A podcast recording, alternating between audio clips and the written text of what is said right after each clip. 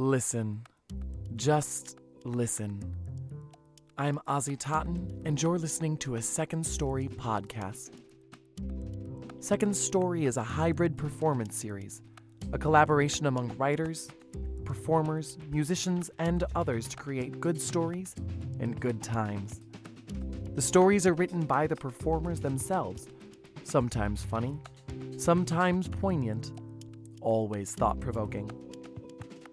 And now, second story storyteller Chris Terry.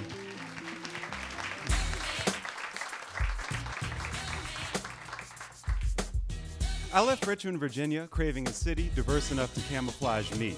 A six foot tall, black dad, white mom, mulatto, with pale skin and kinky red hair. I was exotic in Richmond, where people were black or white, with very few in betweens. And I always felt a little out of place, partially thanks to race, but also because of region. I'm not a Southerner. Um, when I was in high school, my family moved to Richmond, the capital of the Confederacy, from Yankified, Boston, Massachusetts. Life in the South was less reserved, and race was talked about openly. That got awkward when people looked from my black people hair to my white people face and asked, What are you? But it also got me thinking about identity.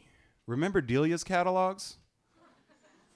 In the 90s, they sold the coolest clothing for preteen girls, and my cousin Heather was one of their models. Like me, Heather was biracial. Unlike me, Heather was the consummate girly girl and extremely concerned with fitting into a category. Well, I just wanted to be an individual.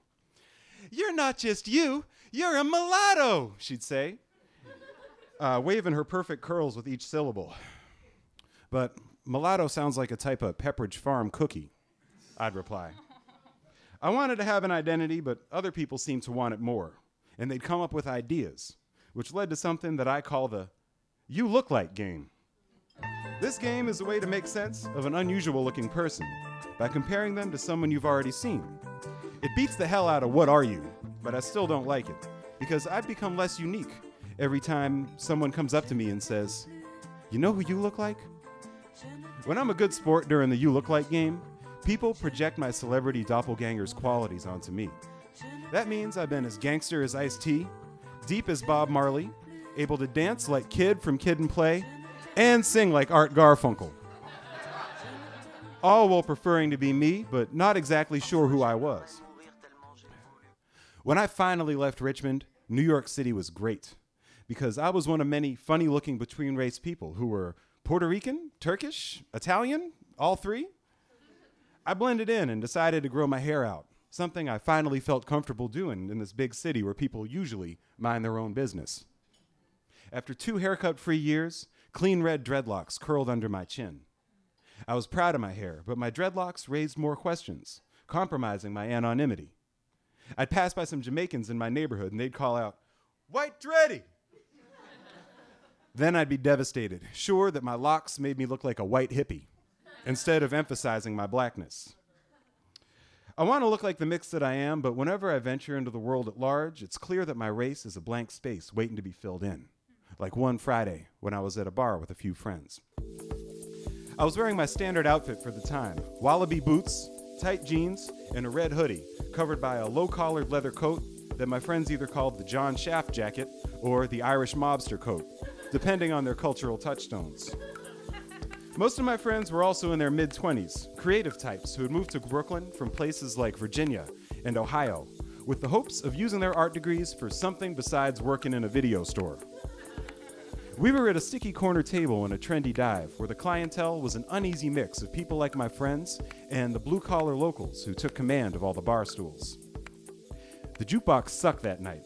It was all classic rock. Kansas came on. Again. I made a face and got up to take a leak, realizing I was drunk when I wobbled on my way into the nook by the bathroom doors. When I regained my footing, I found myself standing by two Italian men. They were locals, middle aged guys with hair gel and out of style long leather coats. Assuming that they wanted nothing to do with me, I gave the customary nod and pointed a thumb at the men's room door, then asked, You guys waiting on the bathroom? They both nodded. Yeah. The taller, dull looking one spoke slowly. But there's only one toilet, so we can't all go in at once. yeah, no kidding, I thought. Something that I loved about living in New York was that you weren't obligated to make small talk with everyone that you encountered. But I'd been drinking, and the chatty Virginian in me bubbled over. People call pissing in the same toilet sword fighting, I said, and smiled. At the same that I, time that I spoke, the shorter guy, who was older, had a pinched face and a Brooklyn accent, said, And if we went in at the same time, people would think that we were. He paused and leaned in before sounding the last word out, like he was reading it for the first time. People would think that we were homosexuals. right, I said. There was an awkward silence. I stared at the lights of the big buck hunter game until I saw the short guy squinting at me. You know who you look like? Oh. His buddy craned his neck in to see me and guess, and right away I was on display. I'm not me during a round of the You Look Like game. I'm a museum piece. I smiled at him and shook my head, thinking, here we go again. The short guy turned to his friend and nudged his arm with two fingers. What's that singer's name? The one who's half Jewish and half black? Lenny. Uh, Lenny. The, uh, the short guy looked at me, but I didn't make his night any easier by answering. His friend shouted, Kravitz! and spilled rum and coke down his wrist. Yeah, said the short guy. You look like Lenny Kravitz. Lenny Kravitz is one of my fellow halfies, and I appreciate that. He's, he's a black man with a guitar, and I tend to enjoy that. His music is awful, and that's a shame. You ever get that before? You had people tell you you look like Lenny Kravitz? The short guy was excited, pointing at me with the hand that held his drink. The men's room door swung open, and an art student with greasy hair and an undersized sweatshirt blew out in a cloud of shit smell. Yeah, I have heard that before. Even in aloof New York, I've been called Lenny Kravitz a couple of times since growing my hair out. I thought so. My new buddy tossed his head back and laughed. I took a half step back into the shadows, scared he'd throw an arm around me and yelled at some firefighters at the bar. Hey, fellas, get a load of Lenny Kravitz over here. then I'd be on display all over again, humiliated in front of a bunch of people I didn't even want to know, and forced to smile as they sang, Are You Gonna Go My Way?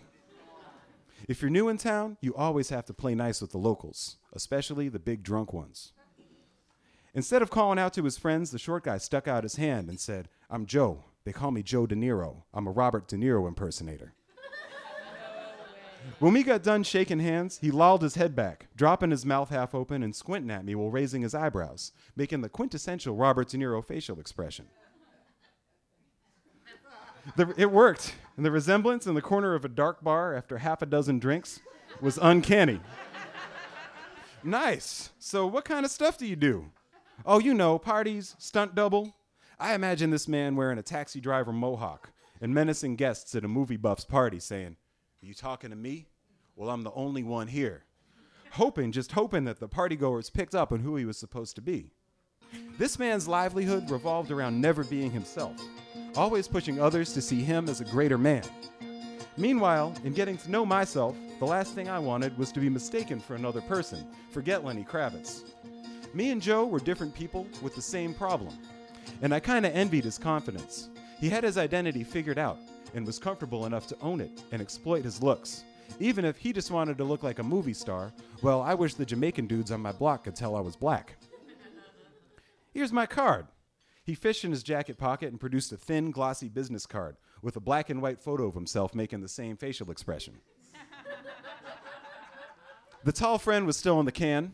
I still had to go. The fake Robert De Niro kept talking. So if you want any work, give me a call.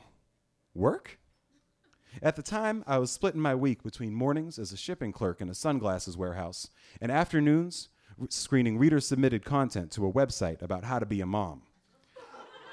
I had work, but I was looking for work. Yeah, as a Lenny Kravitz impersonator, we could do some parties. I could just see this guy waltzing into a bachelorette party in a suit, grumbling indistinct Brooklyn accent, forget about it type noises, while I followed behind him, air guitaring, wearing nothing but sunglasses and some bell bottoms. A smoke machine would be going. Bachelorettes would be baffled.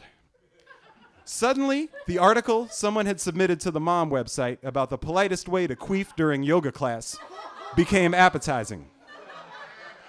In honor of playing nice with the locals, I said something non committal like, okay, cool.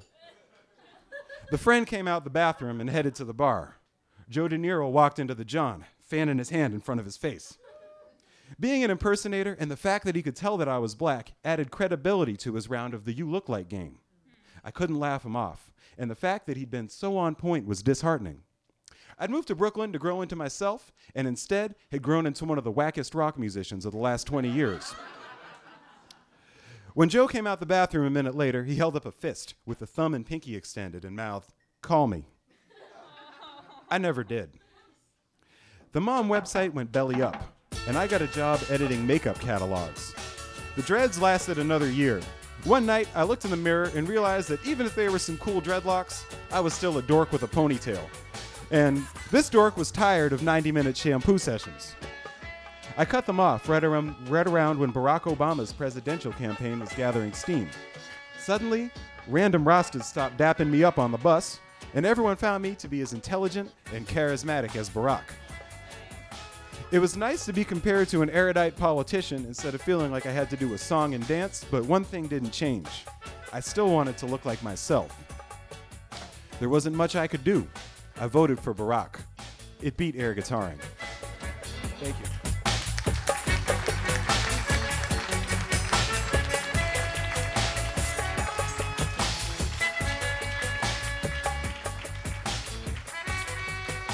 That was Chris Terry.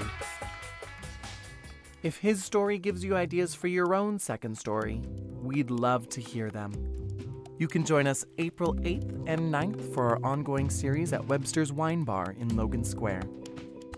Second Story Podcast is brought to you by Amanda Delheimer, Megan Stielstra, Bobby Bedrisky, Sherry Pentamone, Mikhail Fixel, Nick Kawahara, Ozzy Totten, and Eric Hazen.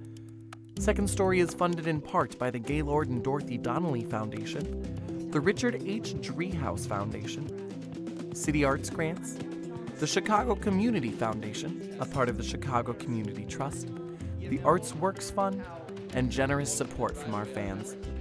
For more information about Second Story, including a full list of our upcoming performances, information on becoming involved with Second Story, or to make a donation, please visit us on our website at secondstory.com.